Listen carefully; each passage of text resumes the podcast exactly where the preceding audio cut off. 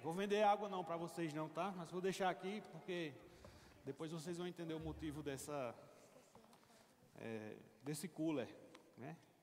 Desse cooler aqui. Pessoal, para quem não me conhece ainda, eu me chamo Guilherme. É, eu trabalho no Ministério Verbo da Vida, congrego aqui na sede, estou liderando a, a equipe de comunicação, auxilio o pastor Perilo, né? Ali cuidando das ovelhas, pastoreando. E também na parte de comunicação. E para mim é um grande prazer, um imenso prazer estar aqui nesse dia de hoje, porque hoje é dia dos pais, primeiramente. Como é bom a gente estar na casa do nosso pai, né? Como é bom a gente estar aqui. E também porque é um privilégio pregar sobre esse tema, né? Coração para servir. É, esse é um dos valores do nosso ministério, do Ministério Verbo da Vida. Quando o Maneco falou comigo quinta-feira, de tarde, ele fez: rapaz, olha, você pode pregar, eu estava trabalhando, estou trabalhando nas aulas de campo, a gente está tá tendo aula de campo das escolas de ministros, né? e, e é muito corrido, quem já fez escola aqui sabe como é. E aí Maneco falou para mim: olha, tu vai pregar domingo sobre, sobre o tema. Eu disse: mas Maneco, pelo amor de Deus, como é que eu vou ter tempo para estudar? Ele fez: você não vai dar uma disciplina do Remba não, meu amigo, você vai ministrar quarenta minutos. E, e aí depois eu pensei: cara, como é bom a gente pregar aquilo que a gente vive, né? É mais tranquilo, porque como a gente vive isso, né? Coração para servir, a gente serve a Deus, então é mais fácil da gente ministrar sobre isso, né? Porque eu fui encontrado nesse local, né? Com o coração para servir, hoje eu trabalho no ministério, né? Eu tenho um trabalho de maneira integral. Durante muitos anos, aqui em Campina Grande, eu trabalhei em emissoras de T V, eu sou jornalista por profissão. Trabalhei na T V Borborema, na T V Correio. A última que eu passei foi a T V Paraíba, aqui em Campina Grande. Todo jornalista tinha um sonho de trabalhar na T V Paraíba. Primeiro porque é, é uma emissora que é afiliada à Globo, né? Na época, hoje em dia nem tanto, mas na época a Globo era o padrão dos padrões. E eu me realizei financeiramente indo para lá, né? Fui convidado pelo meu antigo chefe, Carlos Siqueira, quem eu amo muito, gosto demais dele. E ele vem para cá, vem trabalhar com a gente. E eu fui trabalhar ali naquela emissora. Eu tive a oportunidade de crescer profissionalmente, aprendi muito, né? Eu supervisionei é, as equipes de jornalismo lá durante um tempo. É, participei do processo da transição ali do analógico para o digital, comandei toda aquela equipe, criando processos, é, comprando equipamentos. Então tive uma experiência muito boa e eu me realizei muito profissionalmente ali. Me realizei muito financeiramente também. Através daquele trabalho eu consegui comprar minha casa, né, comprar meu carro, dar uma escola boa para o meu filho, minha esposa.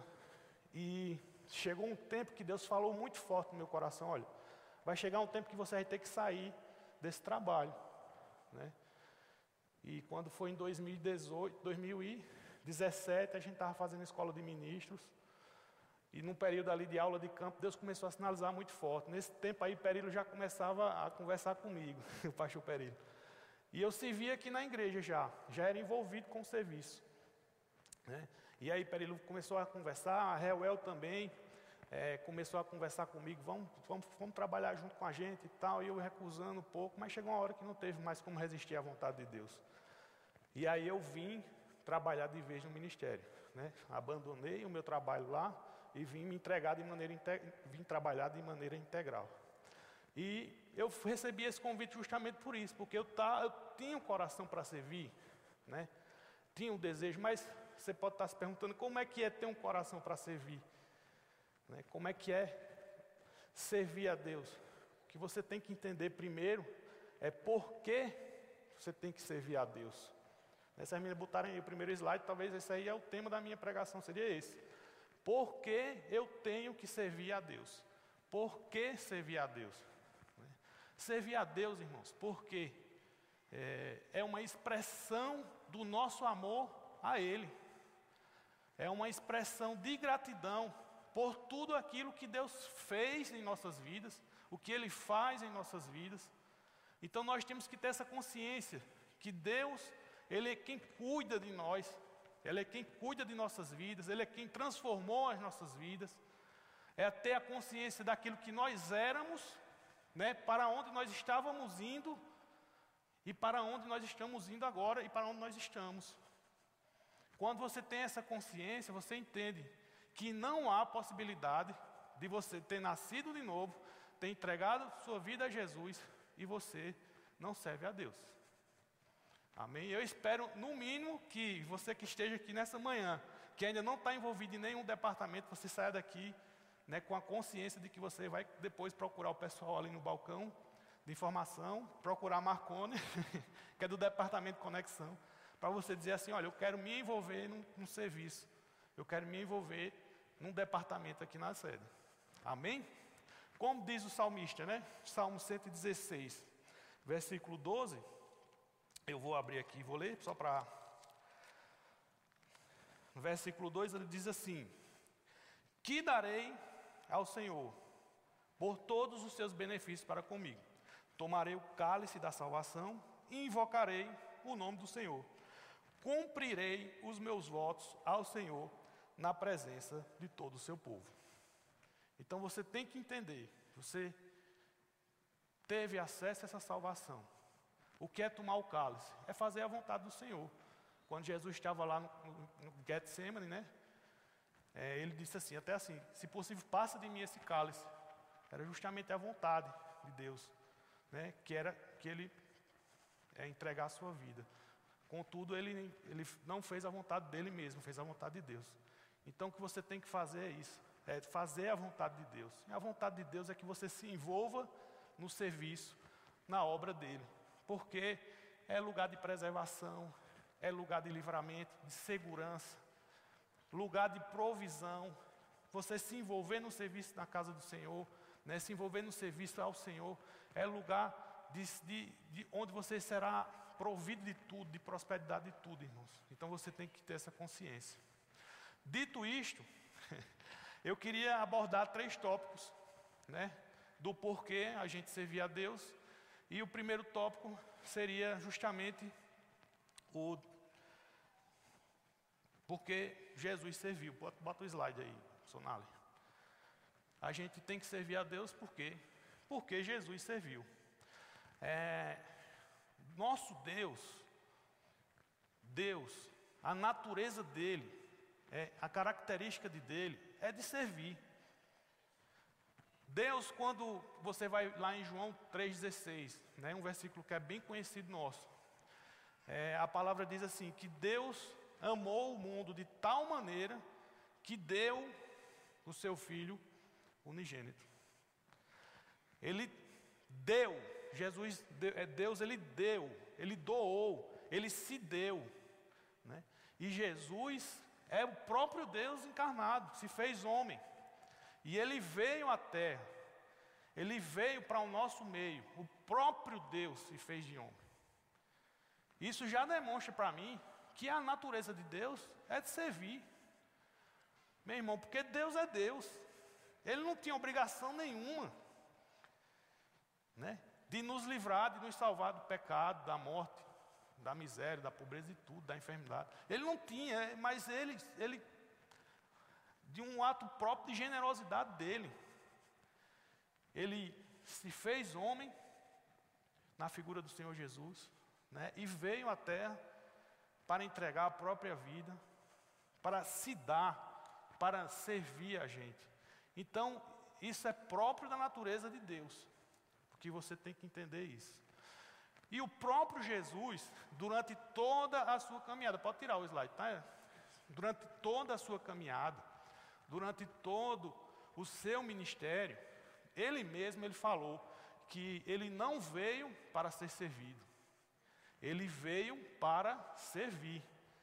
Ele mesmo sendo Senhor e Mestre, ele não veio para ser servido, ele veio para servir.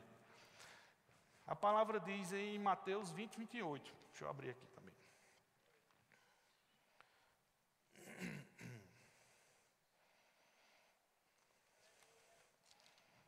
Obrigado, Pai. Mateus vinte, vinte e oito diz assim: e tal como o Filho do Homem, que não veio para ser servido, mas para servir e dar a sua vida em resgate de muitos. Ele veio para fazer a vontade do Pai. Jesus e Deus eram um.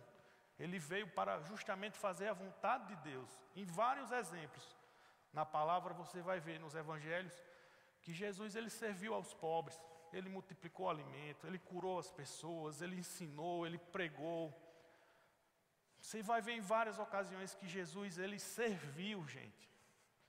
Ele serviu com humildade, com o coração entregue a fazer a vontade de Deus. Então, por isso que nós temos que servir, porque o nosso maior exemplo é Ele. Se você se diz cristão, se você se diz servo ou filho de Deus, você tem que ter esse entendimento de que você também tem que ser um servo, de que você também tem que servir.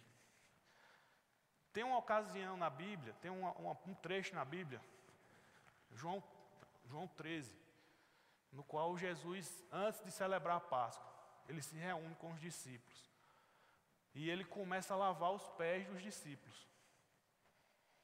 Tem até um momento ali que ele chega até Pedro e Pedro diz assim: não, Senhor, não, não, tenho, não quero que o Senhor me lave, porque o entendimento de Pedro era que, né, ele devia servir a Jesus, mas Jesus disse: não, se, você, se, eu não se eu não lavar os seus pés, você não tem parte comigo.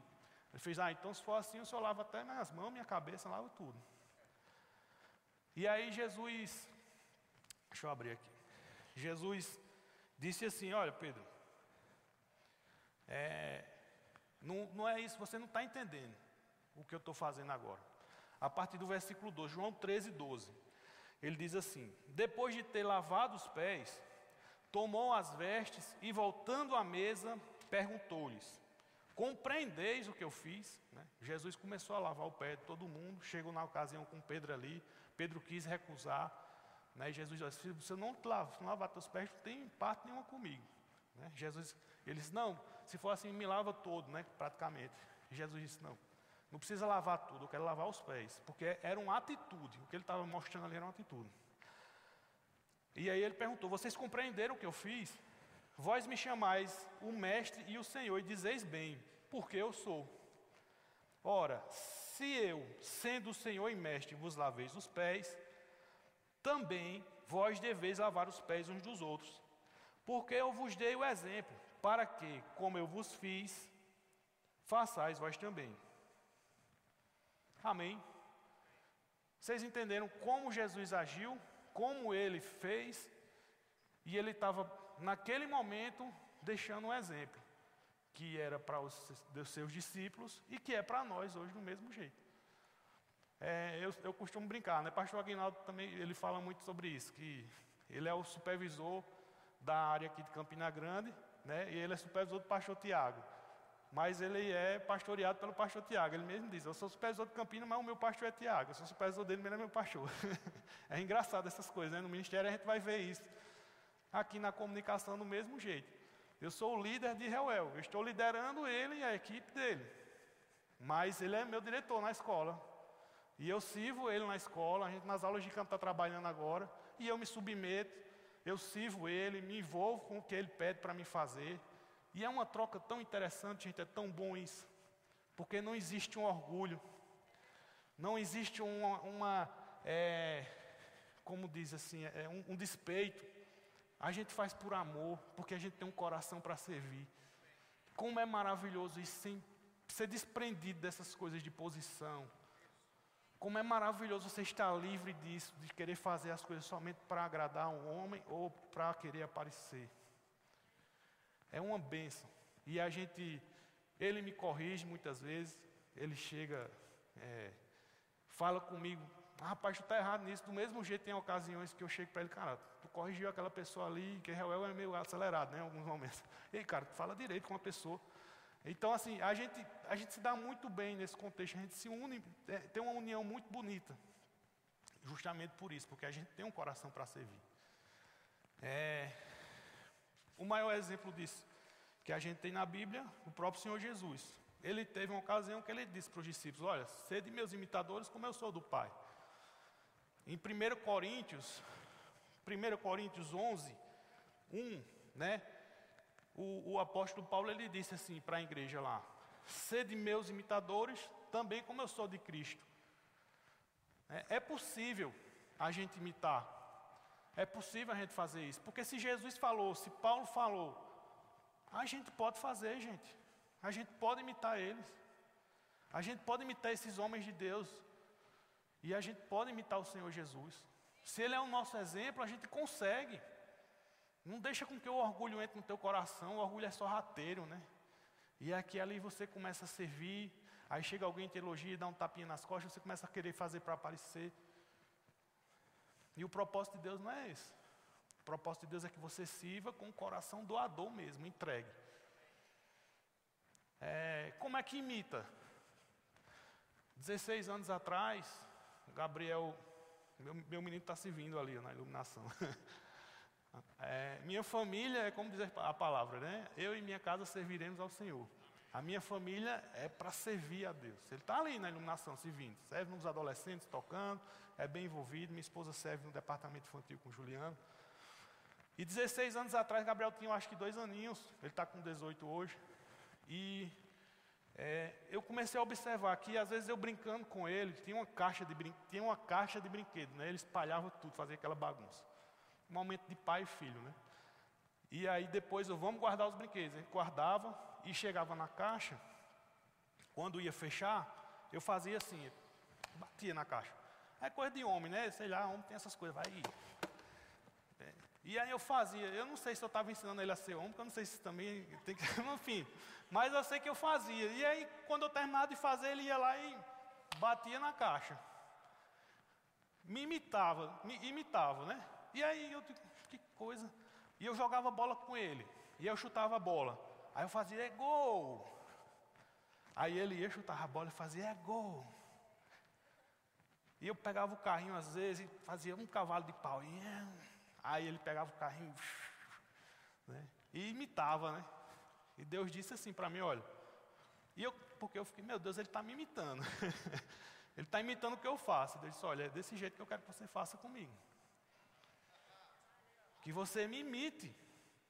Que você imite o que meu filho fez, o que Jesus fez por você. É simples, irmão, não tem dificuldade não. É você pegar a Bíblia e ler. Como foi que Jesus agiu quando perseguiram ele? Quando foi que Jesus, como foi que Jesus já agiu quando alguém estava precisando de uma palavra, de amor, de carinho, de atenção? É simples. Como foi que ele agiu quando ele estava servindo? Está aqui, na Bíblia. É só, ser, é só seguir o que está na palavra. E, e, e servir a Deus. Esse, para mim, foi um, um dos maiores aprendizados que eu tive. E desde então eu comecei a me envolver mais profundamente com a obra de Deus. Nessa época aí, eu tinha... Pouco tempo depois, acho que a gente tinha se convertido, né? A gente tinha se convertido. E eu estava começando a entender agora o que é que Deus tinha para a minha vida. Outro ponto, né? Se eu vou andar aqui. Se o Sonali puder botar o, o, o slide. Outro ponto que a gente quer abordar, porque nós devemos servir a Deus, porque nós temos uma dívida de gratidão para com Deus. É, porque nós temos, ou pelo menos deveríamos ter, né, irmão? Amém? Você tem uma dívida de gratidão? Amém? O que é uma dívida de gratidão? Né? Uma dívida de gratidão é quando você está tão constrangido a tal ponto de você reconhecer o que determinada pessoa fez por você. Você está naquela situação de que você chega, rapaz, aquela pessoa ali, ela me salvou, ela, ela, ela quebrou meu galho na hora da necessidade. E quando ela reconhece isso, ela reconhece que de fato ela tem uma dívida de gratidão. Um exemplo. Quando eu tinha por volta aí dos dezessete, dezoito anos, eu estava viajando com um amigo, a namorada dele e outro amigo nosso. E no retorno, a estrada muito escura, a rodovia muito escura, esse meu amigo estava dirigindo, a namorada na frente. É, a estrada bastante movimentada, tinha um cavalo. Ele não, não conseguiu, quer dizer, quando ele enxergou, já estava muito cima. E ele brecou. O carro bateu nesse cavalo, rodou e capotou. É, eu não sei como, ela estava, todos, pelo menos os da frente, né, estavam com cinto, nós, de trás, nós que estávamos atrás não. É, ela, todos estavam com cinto, mas sendo que a namorada desse meu amigo, ela saiu do carro, foi arremessada para fora do carro, após a capotada, e ela ficou no meio da pista. Eu consegui sair do carro, esse meu amigo saiu, mas com a perna bem machucada, e o outro também, mas ele ficou desacordado. Quando eu olhei, ela estava no meio da pista desacordada. Isso vinha carro, vinha moto. E um cara numa moto quase que pega ele, ele, né, perdeu o controle, até caiu. E eu olhando aquela situação, vendo outros carros, eu tem que ir lá. E eu corri, peguei ela pelos ombros aqui e puxei para o acostamento. Depois a gente foi para o hospital. Né, e ali todo mundo foi atendido, nada muito grave, somente dando material mesmo. Ele foi atendido, ela também. No final, ele chegou mancando. Eu estava lá fora, a gente estava esperando nossos pais, né, para vir nos buscar. E nesse momento, ele chegou com ela, arrastando assim, ele mancando, né? E disse, ó, agradece a ele aí, agradece a ele pelo que ele fez pela tua vida, né? Agradece a ele, porque ele que salvou a tua vida, tu poderia ter morrido. E eu ficar olhando aquilo, meu Deus do céu, né, assim, até fiquei sem, sem ação, mas ele queria, né, ele reconheceu, e ele queria mostrar a ela que ela precisava me agradecer. De fato, ela até ela agradeceu. Mas se você parar para pensar, o salvamento que Jesus fez por nós foi muito mais do que isso. O que ele fez por nós é algo grandioso, irmãos. Nós estávamos perdidos e fomos achados. Meu Deus, quem era a gente? Nós éramos pobres, hoje somos ricos. Estávamos doentes, hoje somos curados. A gente ia para o inferno, gente. Nós hoje temos a vida eterna. Nós temos vida, estamos assentados à direita de Deus, a, com, com Jesus à direita do Pai. Nós não tínhamos nada, nós não tínhamos direito a nada, mas ele fez tudo por nós. Você precisa reconhecer o que Jesus fez por você, irmão. Você precisa entender e compreender o grande sacrifício que ele fez por você.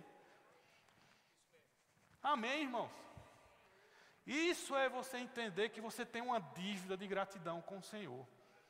Isso é você compreender que você tem uma dívida com Ele. Ele morreu por nós. Como eu dizia ali no Getsêmani, quando ele estava orando, ele disse, Pai, se possível, afasta, passa de mim esse cálice. Mas contudo que seja feita a tua vontade. Ele não fez a vontade dele mesmo. Você compreende a... a Você, você compreende a imensidão desse ato, irmão? Vocês estão entendendo?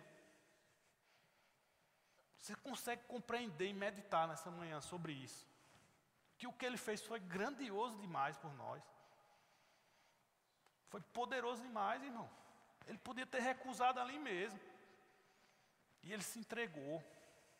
Coração de servo, coração para servir, morreu. Morto de cruz, chicoteado, humilhado, cuspido. Zombando, as pessoas zombando dele, ele carregando uma cruz, crucificado lá, preso. Com uma coroa de espinhos. Oh, Senhor. Que o Senhor traga essa consciência para você nesse dia de hoje. Que você tem uma dívida com Ele. Você tem que ser grato por isso.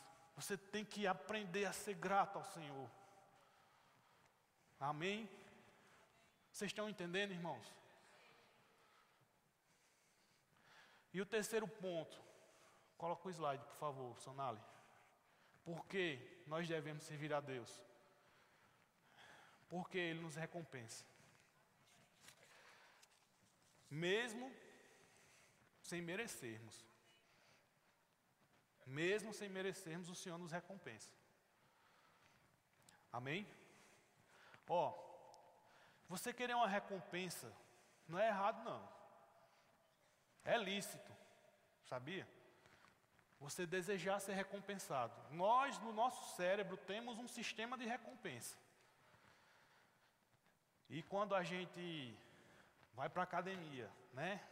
Tá, estamos ali treinando, ou fazendo alguma atividade física, e a gente muitas vezes, eu, eu faço muito isso, né? Eu trabalho esse sistema de recompensa, eu passo a semana inteira fazendo dieta, treinando, aí chega o dia do lixo, vamos supor no sábado, né? Aí eu vou lá e como um hambúrguer, não tomo refrigerante, mas como um hambúrguer, mas ali para mim é tão prazeroso, aquele trabalho do sistema de recompensa, e isso foi Deus que criou. Está no seu cérebro aí o sistema, a dopamina, né? E é lícito, irmãos. Você trabalha um mês inteiro e você quer receber o seu salário, não quer? É sua recompensa. Você chega o dia do seu aniversário e aí o pessoal vai cantar parabéns, você ganha um presente, é recompensa. Você passa um ano inteiro trabalhando e aí chega o dia das suas férias. E você fica ansioso ali, eita, falta uma semana, falta cinco dias, falta um dia. E teve um tempo na T V Paraíba que quando chegava a semana, eu, tanto, eu trabalhava tanto, mas chegava um momento das férias que eu ficava tão ansioso pelas férias que eu começava a ter aceleração, pressão alta. Ai meu Deus, ai meu Deus. Um desejo muito grande, né? Mas porque eu era viciado também em trabalho, aí já é outra história. Mas quando chega o momento das férias, aí você vai maratonar Netflix, vai passear, vai viajar, tomar banho de piscina, ir à praia, assistir Sessão da Tarde, né? Lagoa Azul na Sessão da Tarde, né? Então, isso é lícito. É, Deus, Ele criou isso. Se você for olhar em primeiro Timóteo cinco, oito, né? Diz assim, pois a Escritura declara, não amordaces o boi quando pisa o trigo, e ainda o trabalhador é digno do seu salário. Então é digno isso, você é lícito, Deus ele fez isso. Não é errado você querer uma recompensa da parte de Deus. O errado é quando você bota a recompensa como algo acima de Deus. Deus ele vai te recompensar. primeiro Coríntios três, oito também diz assim, ó, ora, o que planta e rega são um, e cada um receberá o seu galardão segundo o seu próprio trabalho. Então, existe uma recompensa. E Deus, Ele recompensa. Quando você se envolve com o serviço, Ele vai te recompensar. Né? Você, você não pode se envolver com o serviço só porque, por causa disso. Vocês estão entendendo o que eu estou falando? Mas você tem que ter consciência de que se você vai se envolver, Deus vai te recompensar. Eu queria dar um testemunho, né, acerca... Um testemunho meu mesmo. Eu e a Lusca, nós tínhamos o desejo de ter outro filho. Depois que Gabriel nasceu, acho que passado ali uns quatro anos, a gente tentou, né? E a Lusca perdeu essa criança. Aquilo foi tão frustrante. E passaram-se mais alguns anos, alguns meses, a gente tentou de novo. E a Lusca perdeu de novo. Foi uma frustração tremenda, não foi? A Lusca colocou um D I U, é, passaram-se cinco anos, né, com esse dispositivo, ela retirou o D I U e a gente tentou novamente e ela perdeu. Aí a gente tentou de novo e ela perdeu de novo. Nesse momento eu já estava emocionalmente... Teve uma hora até que Deus ele ministrou, meu coração e fez, olha... Eu estava tão triste que ele disse assim, ó, eu sei a tristeza que você está passando, eu perdi um filho um dia. Aquele, na minha, na minha, assim, eu fiquei, meu Deus, que coisa forte. Me consolou, sabe? Mas toda vez que a Lusca engravidava, era uma frustração, porque ela entrava na gravidez e a gente já ficava com aquele medo. Depois dessa quarta vez, a Lusca botou o dildo novamente. Passaram-se mais cinco anos. No final de dois mil e dezenove chegou o momento de tirar o D I U, né? Porque parece que é cinco anos, não é isso? E a Lúcia retirou o D I U e a gente ficou, eita, e agora? Não, vamos ter cuidado, vamos, não, peraí, vamos lá. Porque a médica disse, olha, você tirou o D I U agora, espera um pouquinho para botar novamente o D I U. E eu orava, sabe uma coisa, Lúcia, se tu tiver de engravidar um D I U, tu vai engravidar até com o D I U. Mas sempre que a gente pensava que ela engravidava, vinha um medo... A gente, por mais que a gente não falasse, vinha aquele medo. E a gente ficava, e eu, eu não vou falar não, eu não falava não que eu estou com medo não. Ela também não falava que estava com medo, mas a gente ficava com medo, irmão. Porque toda vez era uma frustração. Quando foi em janeiro de dois mil e vinte, a Lusca aparece grávida. Novamente. Por to, a, apesar de todo o cuidado, a gente, a gente gosta de fazer menino, irmão. Mas aí quando foi em março, porque assim, chegava no terceiro mês, ela perdia, né? A gente não sabia. Nesse, no, na, nas primeiras vezes a gente foi para uma médica de genética, a médica de genética fez exame de cromossomo, de D N A. Aí foi achada assim, um, meia anomalia. Eu acho que a irmã Verônica talvez entenda um pouco disso, a Paula Francinetta. Ela disse assim, olha, o que a Lusca tem aqui? Ela tem meia anomalia no cromossomo tal. Isso pode, o que é que isso representa? Isso pode, ela disse, não é isso não, porque isso, pode, isso é assim. Ela vai passando ali no calçadão da Cardoso Vieira. A, a chance de ser isso aqui é tipo, é um vaso de flor cair na hora que ela tiver passando, cair lá do alto do, do edifício Lucas, é Lucas ali, né? Cair lá do alto do edifício Lucas na cabeça dela. Então, assim, era uma coisa que era uma, uma chance em, em dez milhões. Né? Eu disse, meu Deus, como é que pode isso? E aí, em dois mil e vinte, março, a Lusca perde. Vamos para uma métrica de reprodução humana.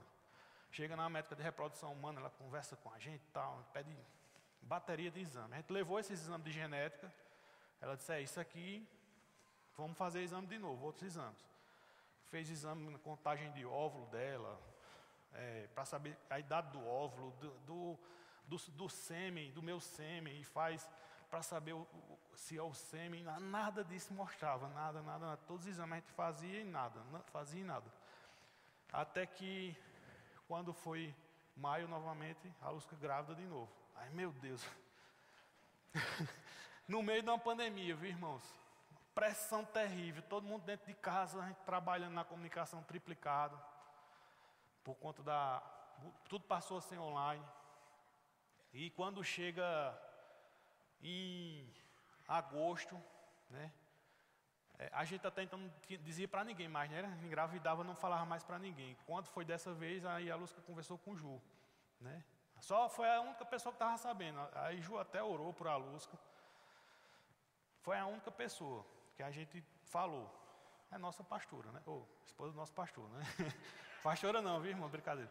É, e, e, é, e foi a única pessoa que soube. Ela orou para a gente e tal, e a gente ficou ali, a gente começou a declarar a palavra, né? É, e servindo na igreja, quando foi no dia dezoito de agosto, não foi a Lusca, do dois mil e vinte, ela estava escalada na comunicação lá em cima, na parte da projeção do telão, no próprio center, e eu vinha para o culto, era um culto de oração, porque eu gosto de vir para o culto de oração para me envolver aqui com a oração e tal. Eu não ia nem servir nesse dia. Aí, quando menos espera, eu chego aqui e a Lusca, nesse dia, durante a tarde, ela fez, ó, começou a, o sangramento, começou a ter um sangramento aqui. Eu disse, meu Deus. E eu estava lá no ministério, eu já comecei a orar e declarar, essa criança não vai, não vai perder. E ela, aí, gente, quando eu cheguei em casa, a gente conversa, cheguei em casa, ela fez, ó, eu estou escalada. Eu digo, aí, você quer que eu vá no seu lugar? Ela disse, não, eu quero ir. Eu vou, eu fico sentadinha lá, não vai... E, e é pouca coisa... esse sangramento, e assim a gente fez. Cheguei aqui na igreja, o pessoal estava faltando, o, o irmão que ia servir, ele de última hora não pôde vir, até fiquei servindo na grua. Eu disse, eu vou lá para a grua, fiquei na grua ali, operando na grua durante o culto. E aí a gente recebeu uma palavra nesse dia, ninguém mais sabia. Eu queria que, Sonali, por favor, solta o vídeo desse dia aí. É um vídeo curto, dois minutos, mas para você poder entender o contexto. No meio da pandemia, pressão tremenda, e aí veio essa palavra do Senhor para as mulheres que estão nesse lugar. Se você está em casa também, vê algo forte dentro do meu coração. Se você tem tentado engravidar e não tem conseguido, eu digo a você que o Senhor faz da estéril mãe de filhos. Toque agora no seu ventre, eu declaro, Senhor. Eu declaro, Pai, no nome de Jesus, ventres férteis para receber a semente viva. Ventres férteis para receber filhos, o nome de Jesus. Quando ela falou sobre mulheres que vão engravidar, Talvez existam mulheres que estão aqui ou que estão nos ouvindo e você já acha que não tem, que passou da idade para ter filhos e você engavetou esse sonho. Mas Deus está reavivando isso hoje.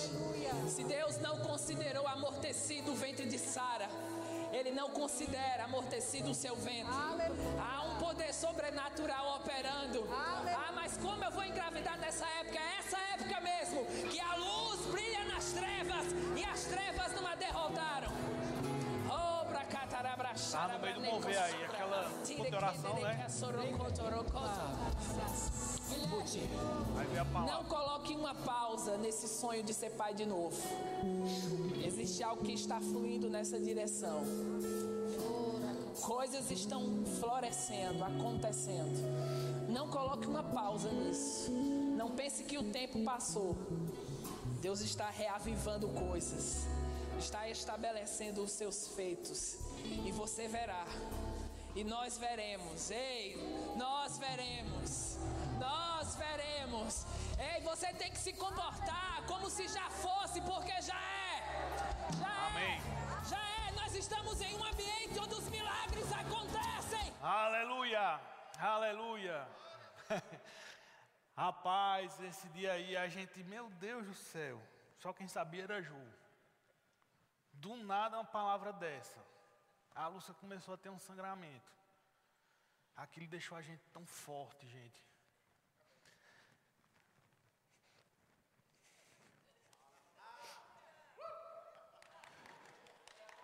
Naquele dia ali, era a palavra que eu precisava. A gente tinha o direito de ficar em casa, se a gente quisesse. Sabe? A gente tinha o direito. Dizer assim, não, a Lusca está com esse sangramento, fica de repouso. Mas a gente rompeu, irmão. A gente veio para a igreja servir. E existe uma recompensa em servir a Deus. E quando chegou aqui a gente recebeu essa palavra. Talvez se a gente tivesse ficado em casa, a gente não tinha recebido isso. Você está entendendo como é um livramento você servir a Deus? Eu sei que passaram-se alguns dias, esse sangramento começou a aumentar, certo? É, no domingo a gente tem um treinamento ministerial que o pastor Tiago faz. E a gente, que é os qualificados, a gente estava nessa reunião aqui no domingo, pela manhã. A Lusca não veio, ela disse, oh, se for transmitido, tu manda para mim, porque tá, eu estou sentindo dor e está sangrando, está certo. E ela ficou em casa, e a gente veio para o treinamento, eu e Reuel fez ali a transmissão, organizou, servindo e se envolvendo. Quando faltava assim, uns cinco minutos para terminar a reunião, Gabriel liga para mim, ó, oh, corre aqui, que manhã está muito mal, está sangrando muito. E eu acho que ela perdeu o bebê. E eu saí daqui e fomos para o hospital. Chegou lá, che fui para casa, né? Cheguei lá, a Lusca estava realmente sangrando muito. Eu disse, bora, vamos se vestir. Peguei ela, não estava nem aguentando de dor. Saí carregando ela, botei no carro, chegou no hospital. O médico atendeu a gente muito bem. E ele, é, a gente explicou, ele disse, rapaz, ele foi muito... Foi usado por Deus, né? Ele fez, ó, vamos, vamos fazer a curetagem. Vai ter que tirar, né? Que ele percebe, já fez lá, viu que tinha. E você vai ter que ficar internada, porque do jeito que está, você vai ter que passar a noite aqui. Eu fiquei lá com a Lusca direto. Não dormi nada nessa noite, gente. Mas eu, eu, eu, eu tinha certeza que Deus não ia deixar a gente, né, sem essa criança um dia. Passamos a noite, cinco horas da manhã o médico foi lá dar alta. A Lusca fez a curetagem, voltou, eram umas dez horas para o quarto. E ele chegou assim com um, um potinho assim, né? Um, daqueles de exame, né? E fez, ó, aqui tá o fetozinho, leva para fazer uma biópsia. Pode ser que, que ache aí o motivo, né? Eu, tá certo. Aí a gente pegou, fomos embora, a gente foi saindo, né? Foi para o elevador, para descer lá da Santa Clara. Quando a gente entra no elevador, vi um casal muito feliz com uma criança no braço. E eu com um pote e com um feto morto. O diabo fez assim, ó. Tá vendo aí? Eles estão felizes. Vocês estão tristes. Rapaz, eu tive uma raiva. Satanás. Satanás. Eu vou sair daqui desse hospital com minha filha nos braços, com meu filho nos braços um dia. Eu vou, Satanás. E assim a gente foi para casa. Durante esse tempo aí, né, a gente estava fazendo os exames, tinha parado os exames por conta que teve essa gravidez. Aí faltava um exame, somente um exame, que era uma estereoscopia, que é um exame de imagem do útero. E eu ficava tão assim, eu disse, Lusca, não faz mais não esse exame, vamos botar o D I U mesmo. E ela fez, não, eu quero fazer, eu quero fazer. E aí, marcou, né, com a médica, a gente sentou com ela, ela disse, ó, vamos fazer o exame. E a Lusca fez, a gente faz e bota o D I U, né, pronto, a gente pediu o D I U, leva um, um mês e pouco, eu acho, para chegar esse D I U. Aí marcou de fazer esse exame e colocar o D I U, né, no dia, quatorze de dezembro. Aí chegando lá, a médica fez todo o procedimento, é, colocou o D I U, né, depois a Lusca veio para o quarto, ela chegou para a Lusca e disse, a Lusca, eu descobri o motivo, que você não perde, que você não consegue segurar as crianças. O teu útero tinha uma, uma, algo que é chamado sinéquias, é como um excesso de cicatrização. Ela disse que possivelmente do primeiro aborto, quando o médico fez a coretragem, fez, é como uma raspagem no útero, né, ficou algumas como se fosse cicatrizes. Isso impedia o feto de implantar no colo do útero, coisa simples. E ela fez, ó, eu limpei teu útero, eu limpei teu útero, ele agora está com uma terra fértil. Eu coloquei o D I U, não namore nesses dias. Nos próximos quatorze dias, porque você pode engravidar. Sendo que eu e a Lusca, acho que dias antes, né, tinha acontecido, irmão. Aí, assim, ela foi fazer o exame. Aí, o que aconteceu? Ela disse, ó, daqui a quinze dias faz uma ultrassom para ver como está o D I U. Aí, a Lusca foi fazer essa ultrassom para ver como estava o D I U. Chegando lá, a médica começou a... Outra médica lá começou a fazer a ultrassom de sal. O D I U está aqui, agora você está grávida. Aí a, ela fez, não, doutora, é mentira, a senhora está mentindo. Eu fez, tá, você está grávida, ó, aqui o feto aqui, ó, saco gestacional. E a Lusca ficou sem chance. E agora ela fez, corra para a sua médica e diga a ela. E eu me lembro que eu estava em casa nesse dia, de tarde, era uma sexta-feira, estava trabalhando, a gente ia até viajar. Dia vinte e nove de dezembro, eu acho. E aí chega a Lusca branca, no, buzinando no carro. Aí ela, o que foi? Ela, tu não sabe, o que foi? Eu tô grávida. Com Deus, meu Deus, e agora? Vamos correr lá em doutora Natália. E correndo, doutora Natália, a gente chegou lá, e doutora Natália aí e tal. Ela fez, rapaz, eu errei. Porque o correto era, antes de eu ter feito a esteroscopia, ter feito um beta, um exame beta de você. Agora sim, se eu tivesse feito beta, talvez eu não tinha feito a esteroscopia, né? E você ia ficar com o feto e acontecer a mesma coisa. Agora, eu, eu não pedi o beta, eu acho que foi Deus, ela disse. Ela disse, é, e, e, e como é que ela está grávida? Fez, aí ela perguntou, vocês fizeram alguma coisa? Fez, é, fez, doutora, mas assim, a gente se preveniu. Ela fez, isso aí não, não dá certo não, irmão. Aí ela fez, ó, possivelmente o sêmen, o seu sêmen estava no processo, né, de fecundação com o óvulo dentro das trompas. No momento que eu fiz o exame, eu não tenho como ver isso não. Isso é uma imagem microscópica.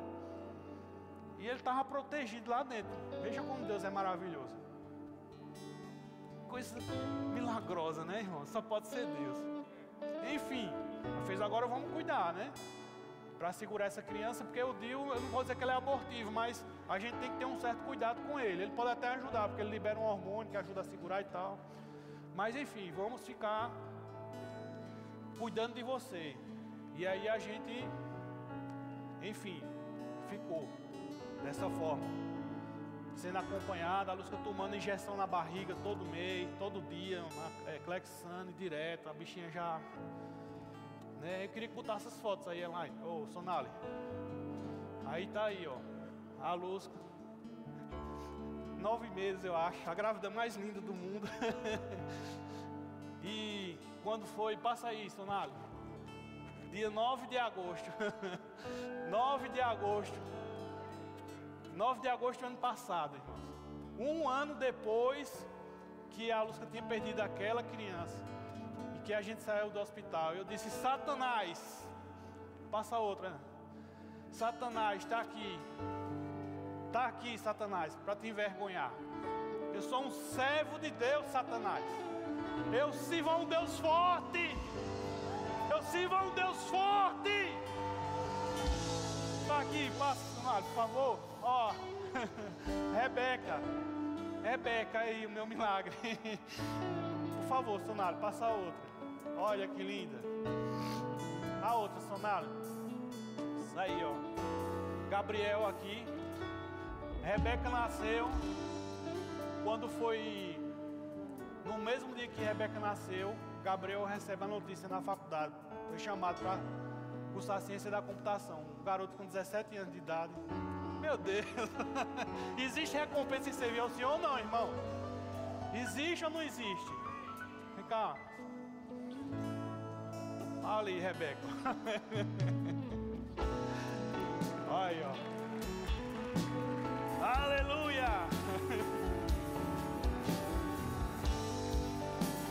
Oh, aleluia, aqui, ó. Foi apresentado ao Senhor aqui esses dias. É uma bênção. Esse aqui é uma maior recompensa que eu já ganhei do Senhor. Você não tem ideia como é bom servir a Deus, irmão. Se envolva.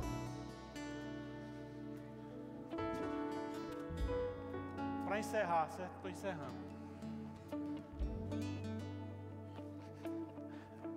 É, e Deus me lembrou uma imagem, por isso que eu trouxe esse cooler aqui, para mostrar a você que algumas vezes seu coração ele pode estar com relação ao serviço. Ele pode estar assim, dessa forma, né? Pessoas que realmente entenderam o que é coração para servir. É como a água que entra aqui no copo. Tá fluido, tá fácil. Mas existem outras pessoas que tá assim, ó. Coração duro. É até difícil, viu, tirar. Ó. Sai não. Até pra ficar em pé aqui é ruim. Não seja assim não, irmão. Tenha um coração duro para servir ao Senhor, não. Essa aqui, essa aqui é fácil, né? As coisas acontecem tão naturalmente na vida da pessoa que serve ao Senhor, que se envolve, que tem um coração para servir. Agora aqui dessa forma, não. Aqui, se eu quiser tirar a água daqui, ó, eu vou ter que bater, quebrar. O propósito de Deus não é esse. Não quer machucar você.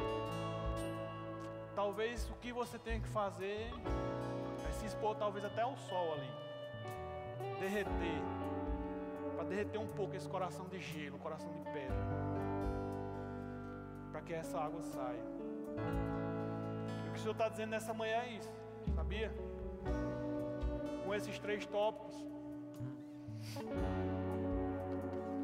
que você se envolva, que você sirva ao Senhor, que você entenda os motivos de servir ao Senhor, esses três tópicos que a gente falou aqui. E eu queria convidar você mesmo, que talvez esteja com o coração duro, ou não, você que também quer se consagrar ao Senhor, cadê o louvor? Se você puder, irmão, nós vamos cantar um louvor aqui. Se você puder, se coloca de joelho. Se puder ficar de pé, se quiser vir aqui na frente, se consagra ao Senhor, vem aqui à frente. Mas eu queria somente ter um minutinho contigo de consagração. A gente vai cantar um louvor aqui, elas vão cantar. E eu queria que você se consagrasse ao Senhor. Amém? Digno dessa canção, só Tu és, Senhor. Digno do meu louvor, só Tu és, Senhor. Digno da minha vida, Tu és, Senhor. Oh, eu sou Teu.